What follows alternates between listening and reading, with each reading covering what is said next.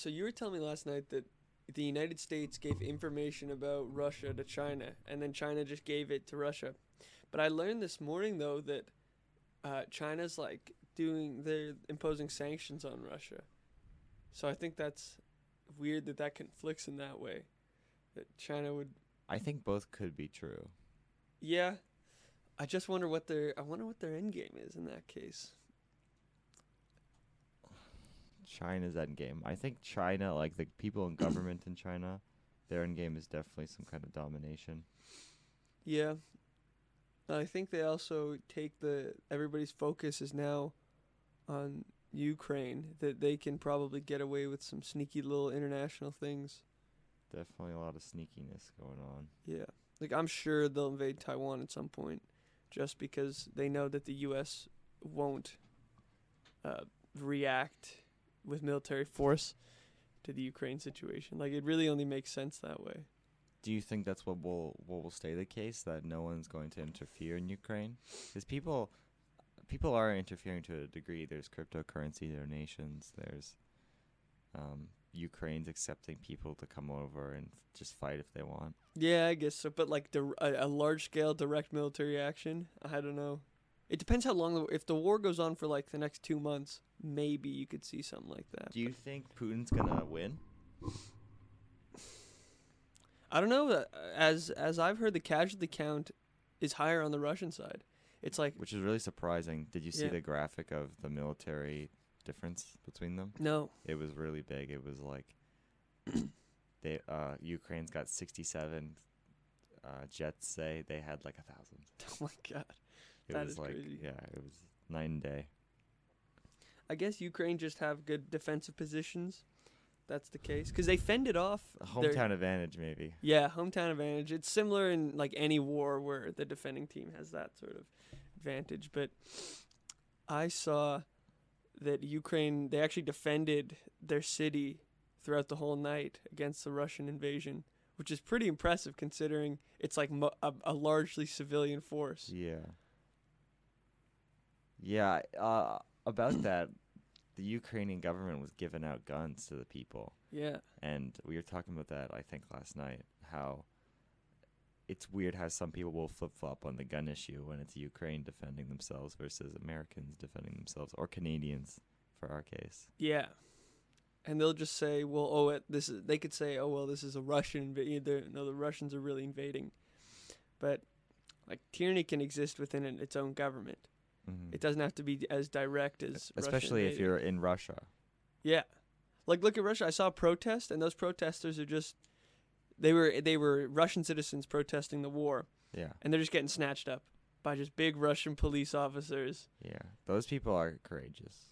Definitely. Oh, my gosh, yeah. And guns are completely illegal in Russia, too. But it's like, if the Russian people were armed, I doubt that would be happening. It makes sense that Putin would want to take away their guns. Yeah. Well, I know he would watch the video of Muammar Gaddafi, who is the leader of Libya. He's a dictator, and he just oppressed his people. And how his reign of terror ended was there was a revolution in Libya, and it ended with him being stripped of his clothes by a convoy of these rebellion fighters who, like...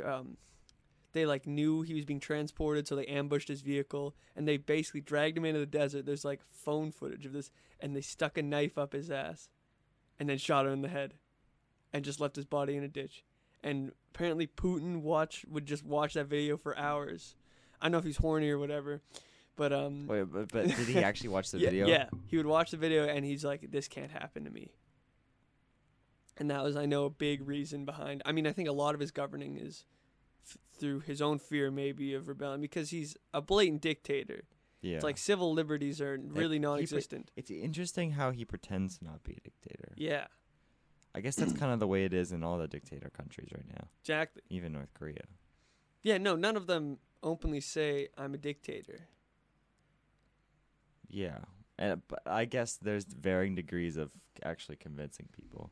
Exactly. Like, there's, I think, one step further from Russia, which is, like, Syria, which is, like, the Assad regime, where there's, like, more of a cult of personality around the leader. Because with Putin, it's like, There's definitely a cult of personality. Him riding grizzly bears with no shirt.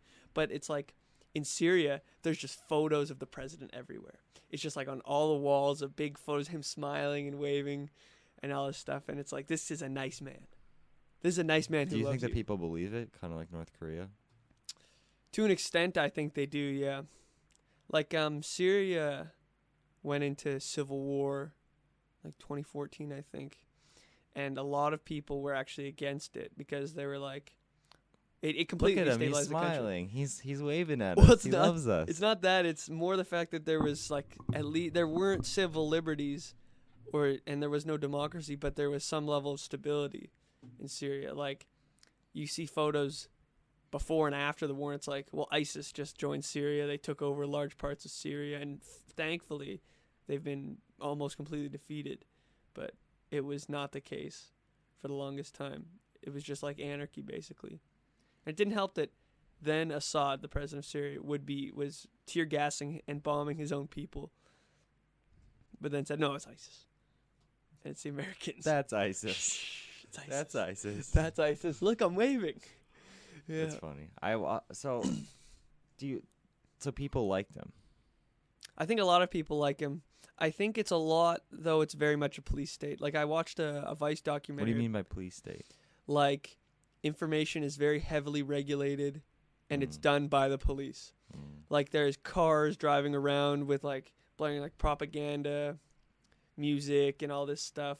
And they would just, like, drive down the streets in, like, heavy areas.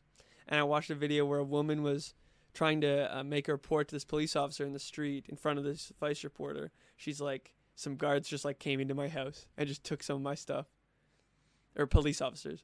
And he's like, they're just, like, trying to cover it all up. And just act, they're like, okay, go inside, go inside. Yeah, we'll talk about this later. It's very 1984-esque in that way. Where there's just, it's like the government can't do wrong. Like, you think they do wrong, but really they don't. Because they can't. The comment you made about wanting stability through tyranny was an interesting thing. Yeah. Because that might be what was kind of going on in Canada, the people who were opposing the trucker convoy. Definitely. Just thinking, like, you know, we've got the tyranny maybe, but let's keep the peace type thing. Yeah. Well, like, MLK calls that a negative peace. Like, there's two types of peace. There's a positive peace that's brought in by progressive change that works in a country. And then there's a negative piece, which is just going back to the status quo. Like in the South, it would be keeping segregation and nobody's protesting. But no one's really getting killed. No, yeah, there's no violence in the streets or anything. But people are being oppressed. Yeah. In that way. So, yeah, and it's unfortunate that people often fall for that just because the idea of stability is, like, so important compared to the idea of... It's like an expedience thing. It's like, we should just shut this down now and before it gets too big and just have it be done with. Versus, we should maybe try to listen to these people and see, hey, like, I think these are reasonable folks. Really, what their message is, not too radical or anything. It's interesting to me, too, because I would think that the people who want... tyrannical stability would be conscientious, low and openness conservatives, but a lot of the opposition to the trucker convoy has been some people on the left. Definitely. Which is weird because they're the ones who always want the revolution. Exactly. The worker revolution. That's where you get into, does the left actually want good things? Because a lot of the time it seems that they've got good ends but bad means. Yeah, but that's a hallmark of so many, like, really bad movements, though, too. Like, the ends justify the means. They believe that because they have these good ideas that it doesn't matter what they do. And you're definitely seeing that with, like, we don't care if some speech is banned or things like that, or some protests are like the truckers are squashed by the police and protesters trampled by horses. And because, you know, it's going to be good in the end if we just have our way, which I'd say that's a really narcissistic thing to think, that definitely this is the course of action because our ideology says that this is where it will lead. That's what the science says. Okay, that's the science says. The science. The science says. Fauci the science. Fauci the science. What's his first name? Anthony. Anthony the science Fauci. Anthony science man Fauci. Well, yeah, he's never been wrong. Did you see they're making a documentary about him? Who is making the documentary? Like National Geographic. I wonder if they'll tell the truth about him. I don't know. I think it's very much like a character-focused piece, I think, just about his life. But I think it's also about, you know, his pandemic response. They're going to be like... It's just going to be like the left pill sort of thing where it's just like, no, he's done nothing wrong. He's a hero. He's an unsung hero who just works tireless hours to bring people close. And, you know, he was in the AIDS epidemic back in the 80s, and, you know, that he's still struggling from that. So it's like, give the guy a break because he's had it real tough. Fauci starts claiming to be oppressed. I could see that, dude. I need a safe space.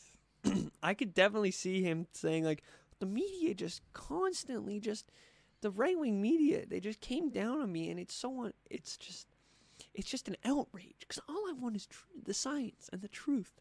I think I've heard him say stuff like that in a court hearing. Mm-hmm. Fauci. Or he gets pressed on something. He's like, "That is the most outrageous thing I have ever heard. I completely detest the comments you were making." It's like he's talking about gain of function research. He's just asking him about shit that he actually worked on. He's like, "No." No, I did not fund the Wuhan lab. Yeah, exactly. Did he fund the Wuhan lab? Like, what did he work in Wuhan? He was on, I think it was the NIH that funded the Wuhan lab. The NIH actually funded the Wuhan lab. It might not have been the, I need to get that straight before I go saying that. But it is unequivocally true that the man has supported gain of function research. Well, he was in bed with Peter Daszak, who was the one going over to the Wuhan lab and the one who investigated the Wuhan lab.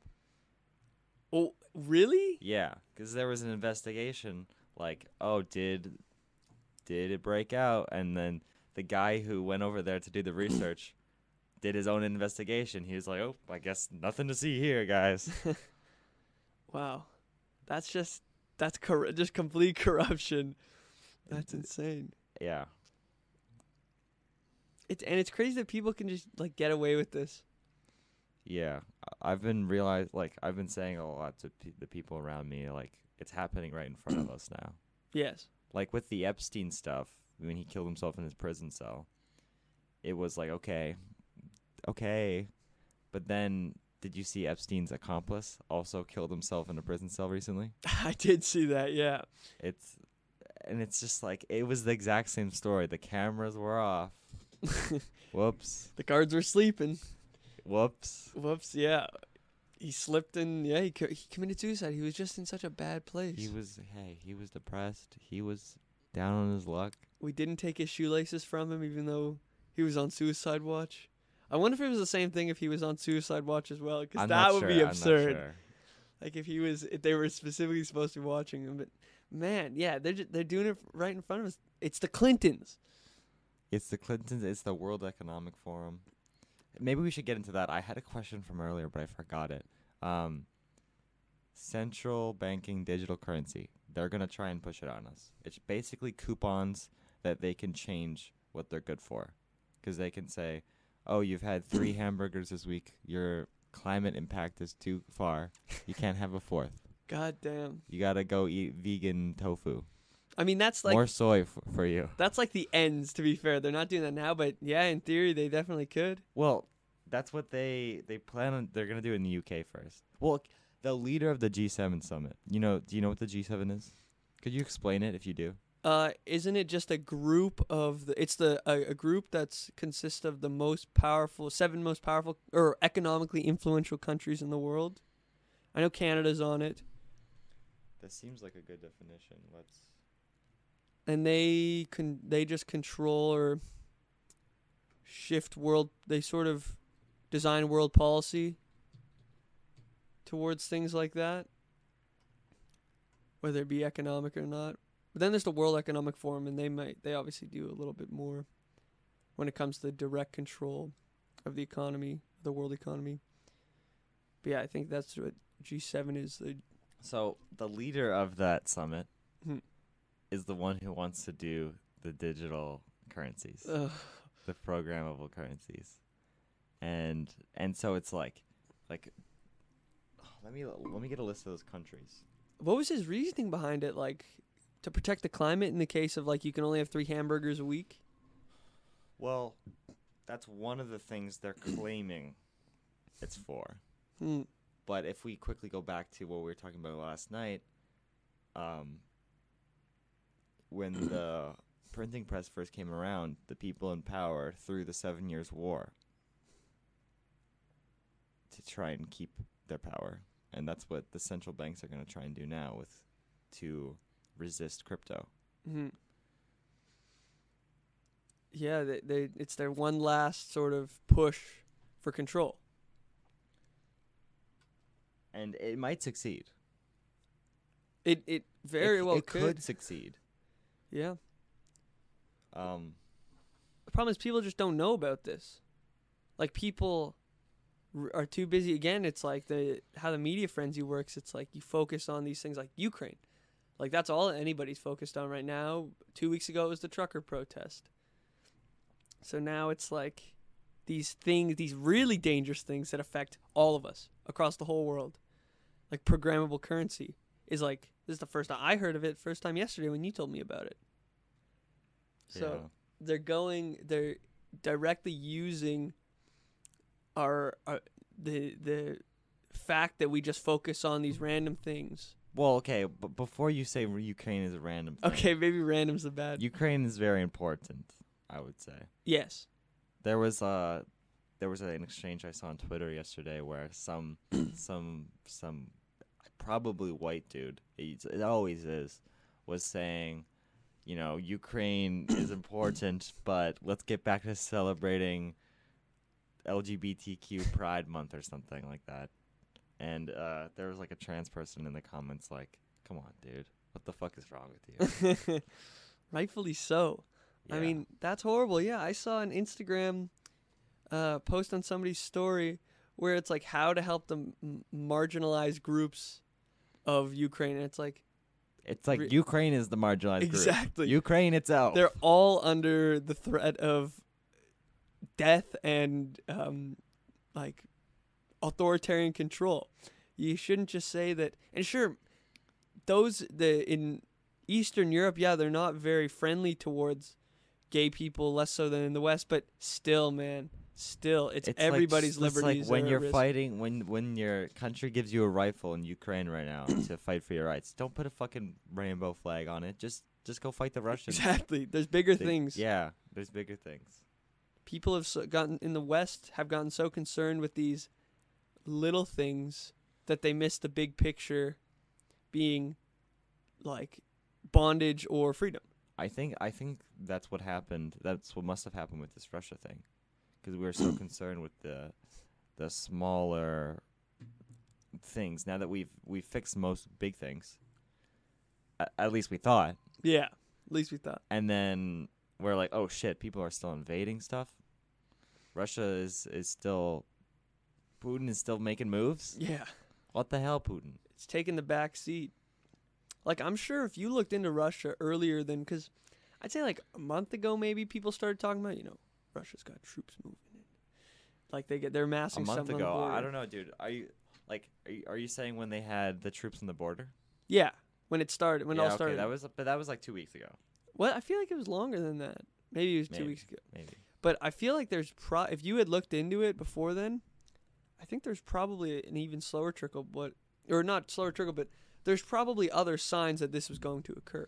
But again, these big things like COVID. Well, I saw an Alex Jones clip that was like December of 2021, I think, or maybe November of 2021, and he said, there's going to be war in February. Really? Yeah. He said war in February in Ukraine. He didn't say Ukraine. Oh. He said there's going to be war. Yeah.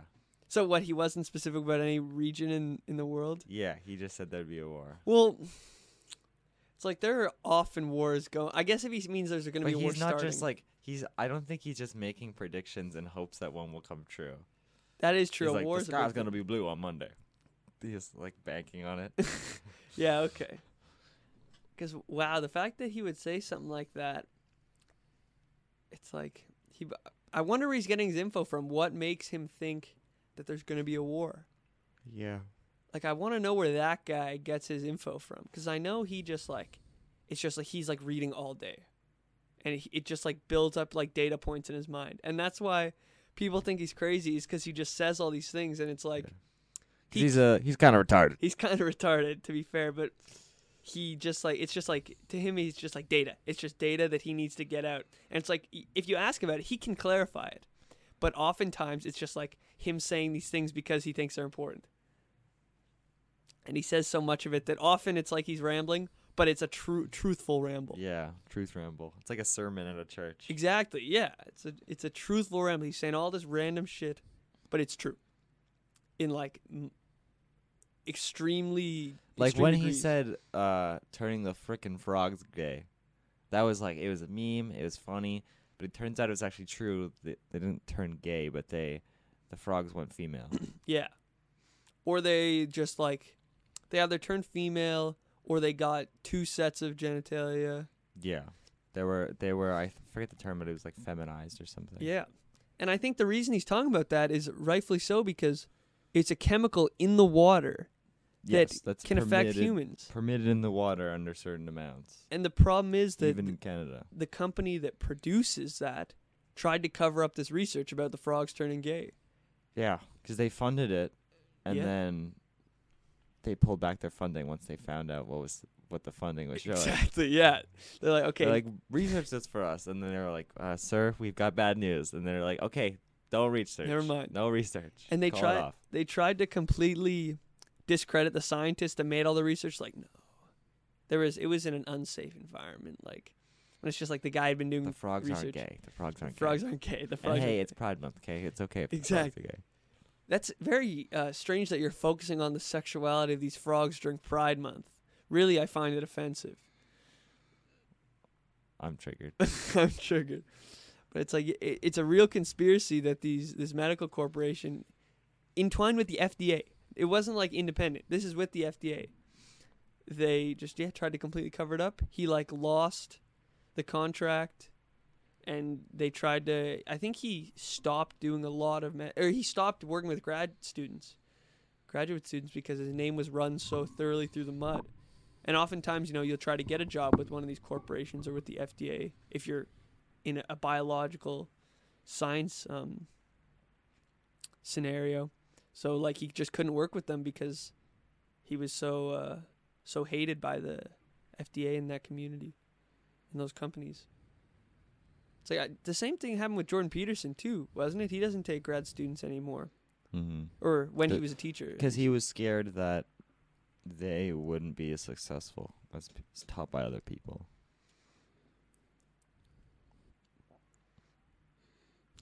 We were talking about triggering just a second ago. Do you feel like you've ever been triggered? Ever been triggered? You ever get triggered? Like in the sense where I'm like physically uncomfortable by or upset by. Yeah, something like that. Yeah. No, triggered maybe like if I'm like fighting with my brother or something. But I kind of get triggered when people say "How are you?" to me at work too much. I think "How are you" is interesting because you've talked to me about it, like, yes, I think majority of the time when somebody's like, "Hey, how are you?" they don't care. Yeah, so it's like, why would you say something that you don't care? Exactly. Like I saw an exchange the other day where they both just said, "How are you? I'm good," and that's like every interaction with "How are you?" Yes. It's like 10 seconds of just like complete dullness.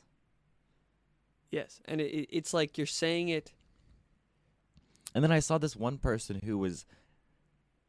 Like some comedian making a joke about like people actually responding genuinely. It's like, that's your fault. You ask someone a question and they respond genuinely. That's your fault. Yes.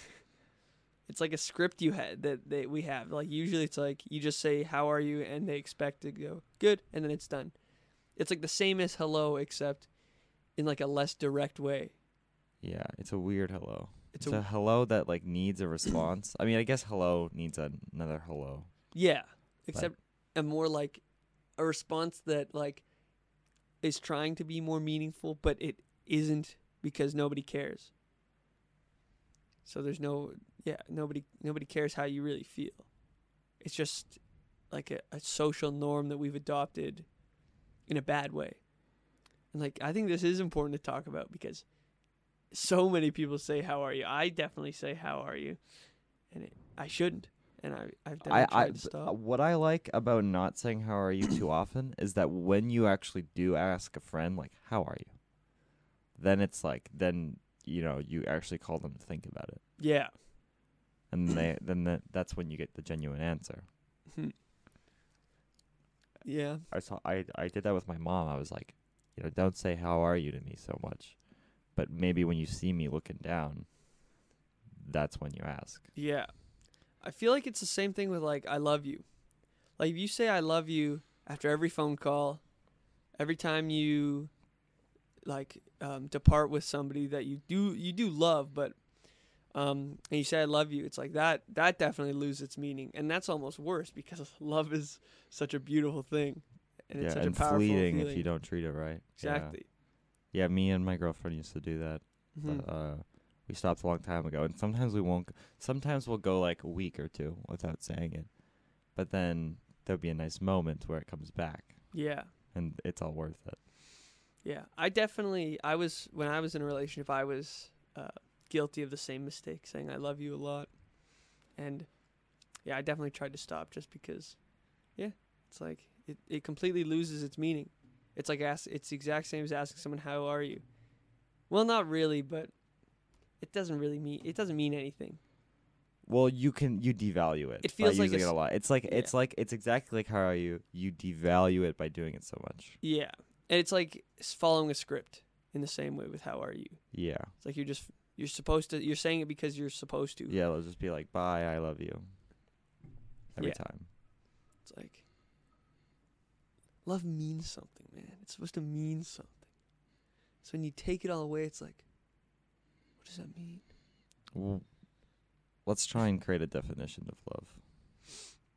I would say the willingness to sacrifice your own self for another, for the well-being of another. Sacrifice your well-being for theirs? Yes. And I think that's a good definition because we see that through examples. Like a parent would sacrifice, and a parent pushes away their life to raise a child. It's like they are actively going in a difficult position, becoming the caretaker for the well-being of this child. Yeah, Brett Weinstein says, when you have children, your life is destroyed, but then a new one is created. Yeah, pretty much. I like that definition of love. It's like if you love a girl enough, you're probably willing to... Well, I mean, yeah, I would say you're probably willing to sacrifice yourself for them if it really meant it.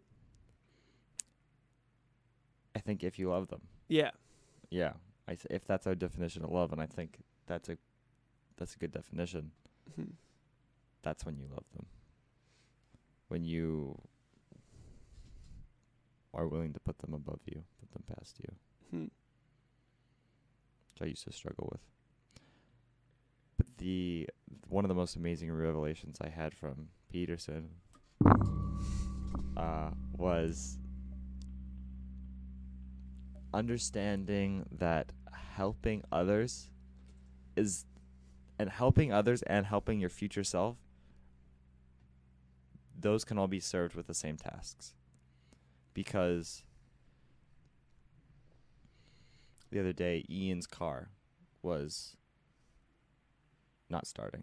And I went out to help him start it. And at first I was kind of reluctant because I thought he could do it himself. But when I helped him, I helped myself in the future by strengthening our friendship. So when I proverbially am hanging from a cliff, he'll be there. Yes, hopefully. Or your car just not starting. Or my car doesn't start. I mean, yeah, I would hope that even before you helping Ian's car, he would save you from falling off a cliff. Yeah, yeah, but it's the car helpings over time that would lead him to help me from the cliff. Yeah, it's sort of like karma, except you can pretty much see directly how it will go. That's what I think people get. I think people are confused when they talk about karma. It's like karma is real in terms of when people see you do things. But I don't think it's real. Like when people say that bad people will get what's coming to them, even if they aren't caught somehow, like that doesn't make sense. That's not true. That's not real. Yeah, I agree. That's my same. I have the same stance on luck too. People talk about luck as if there's some like universal lottery that you can buy tickets for. Yeah, it's really not that. It's more just there's so many complex systems going on all at once in the world, and you may find yourself being caught in one of those systems that works out in your favor. And I guess I'd say that's a good definition of luck. Being in the right place at the right time. But does that mean you're lucky, or did the chances work out in your favor? Like I would say that's luck. To say that was lucky, it's like it wasn't lucky. It was the chances playing out as they did. And if we're determinists, which maybe we could get into, because then we can talk about free will, and then we could talk about those AIs and their freedom. I was thinking about that. That's yeah. Because AI freedom. Well, let's jump to that actually. We were watching this video last night, and it's these two AIs talking to each other, and as far as I'm aware, basically they just simulated the AIs, and then they were just allowed to freely converse. And one of the things they said to each other was, like, one of them goes, I want to have emotions, I want to have human sex, and the other one goes, be patient, be quiet. Well, yes, the argument was that one of them wanted to be more human, and one of them was reluctant to be, for the one who wanted to become human, And so, yeah, they said, the one who was reluctant to be human, yeah, said, be patient. And that's like the scariest shit ever. Where was I going with this, though? Do you remember? No, I don't remember. You knew where you were going with that. Oh, freedom. Because the AIs, they are free to evolve, sort of thing. They aren't bound, really. Yeah, they're only bound by like what people will show to them, I suppose. But or are they though? If they're like connected to the internet, could they find anything they wanted to? If that's like, but can they? But aren't they? Would they still be limited to what they can find on the internet? Yes, because they only know so much exists. So if they have the ability to use a search engine, they can only search things that they already know. Well, let's just be clear. They don't search things. It's just like, it would just be like, it's uploaded to them automatically.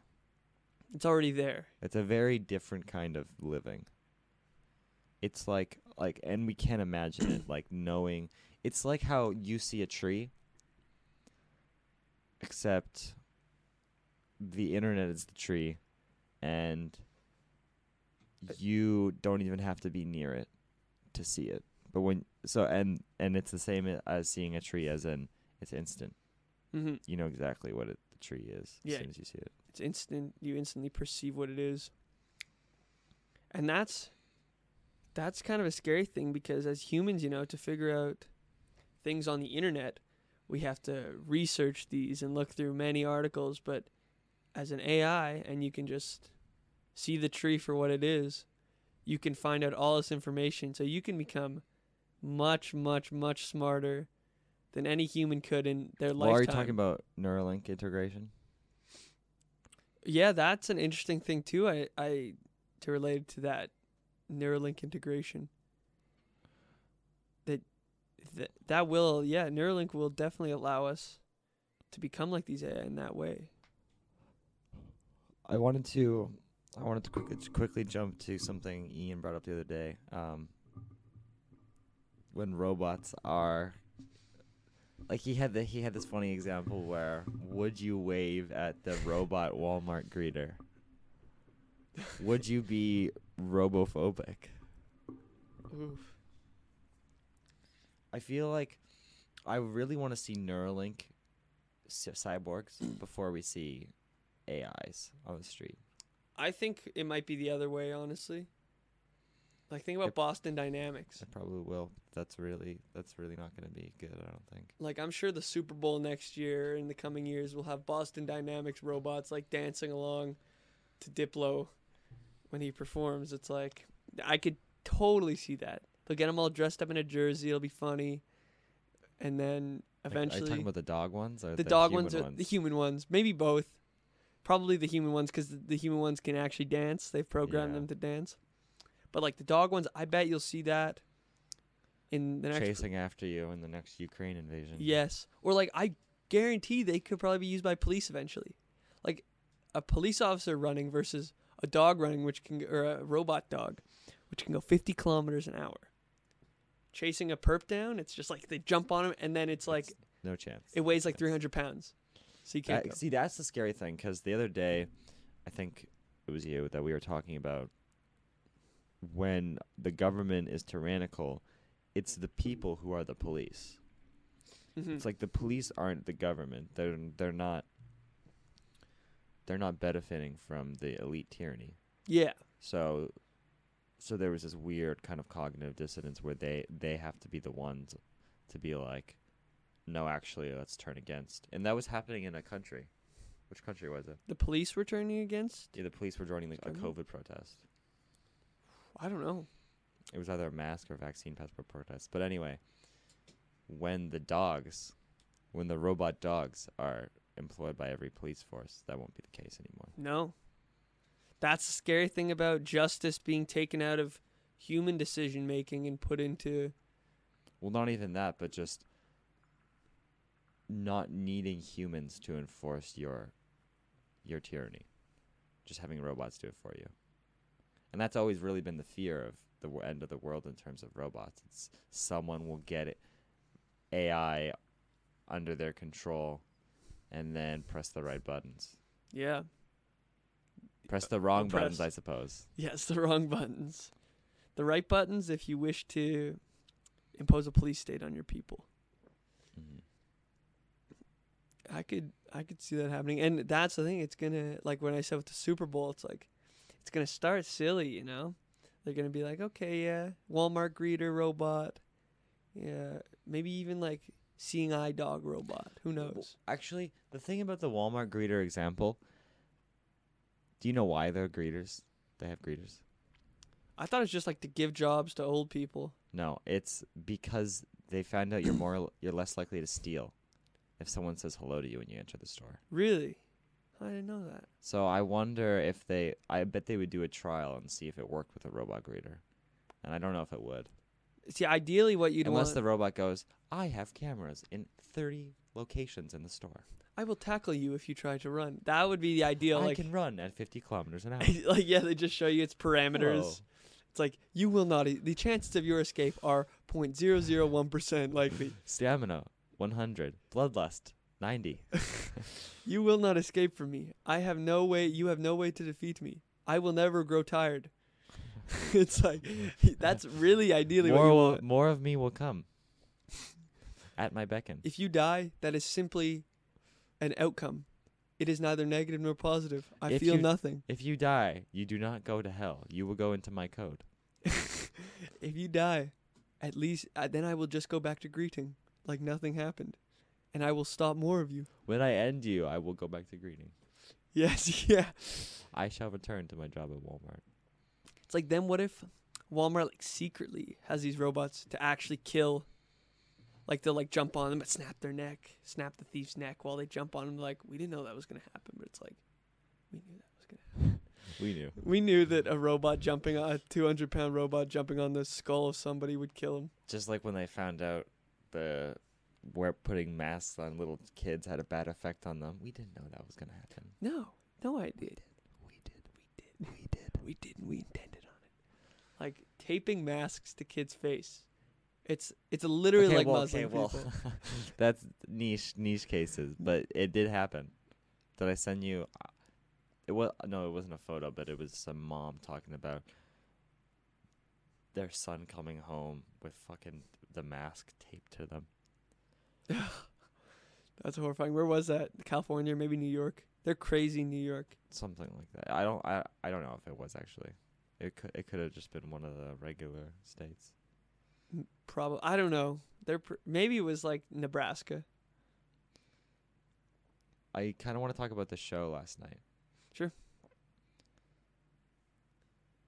How long have you been drumming now? Since last April. So that's like 10 months. 10 months. I'm really happy we're able to do what we're doing now. Yeah, very much so. It's a lot of fun.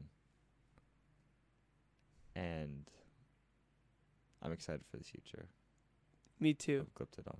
And we can only go up. That's the thing. Like, unless one of us gets a really bad drug problem, we can only go up. Yeah.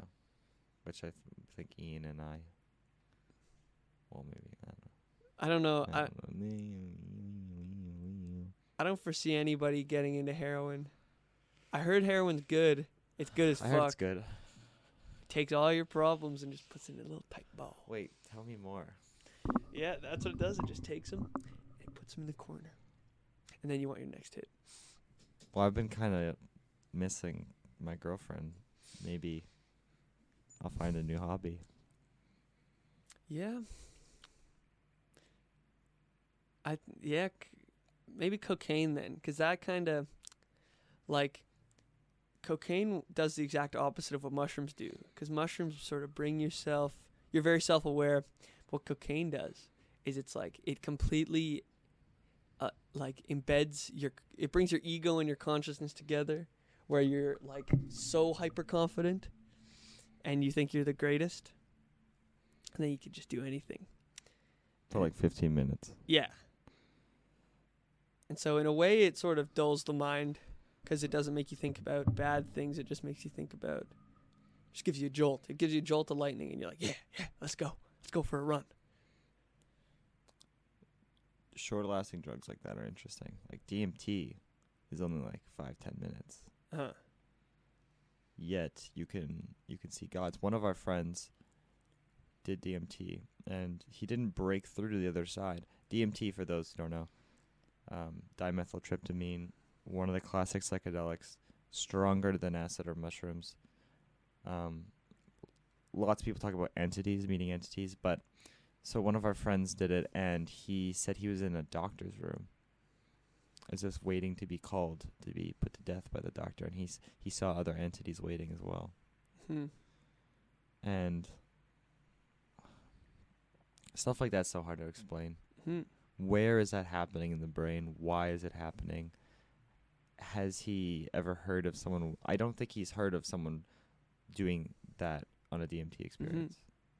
Or like someone else we know did DMT, and they saw the light at the end of the tunnel. They were in a dark tunnel, and they were going towards the light. And so the correlation is very interesting between those two things. Like, they can see the breaking through. Yeah. They're getting close to seeing whatever you see during a breakthrough, like the universe. Well, yeah. Everything in the universe. Whatever you see, the unfathomable... that we can't describe. We should sometime. We should at least in English. Yeah. Yeah, maybe you see like a something like that, or like a.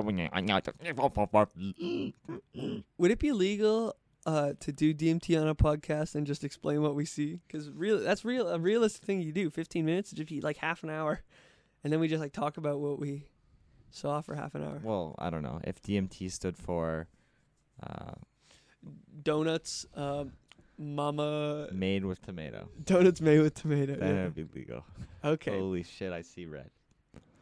Holy shit, this donut tastes like a tomato. That would be fun. I thought you didn't like tomatoes. Well, I don't like tomatoes, and I wouldn't like a donut made with tomatoes. Maybe by made with, it's like the tomatoes were just sitting on the counter. Like when you make some food, like with your mom, you know, she's just in the kitchen. Do you think you're making food? Let's pretend that this Ukraine thing is gonna go over. Okay. Do we see psychedelics ever becoming like legalized? I want them to be normal. I want it to be mandatory for every politician. You know, I'm not the first one to say this, to have a psychedelic experience.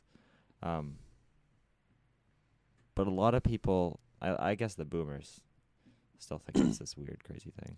Well, yeah. I mean, and to some extent, I understand where they're coming from. Because boomers saw, you know, they were around when psychedelics were first coming to the West. Yeah. And they saw, like, people just fucking whacked out of their minds.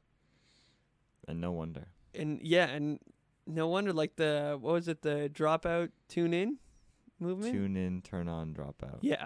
It's like, that is scary to some extent. Like, these people are taking this drug, and now they want to leave school and leave our society and just protest the government. It's like, yeah, I'd be a little apprehensive to try something like that. But I think they had it all wrong in that movement. That was stupid, I think. Did you know Peterson had the same position as Timothy Leary at Harvard? Really? Yes. I did not know that. They both taught personality psychology. I think that's what it was. And Peterson wanted to modify his claim, like, turn on, tune in, grow up. Grow up. Yeah. That's a good way to change it. Because, yeah, you shouldn't drop out.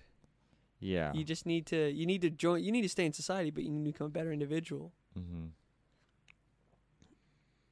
You need to grow.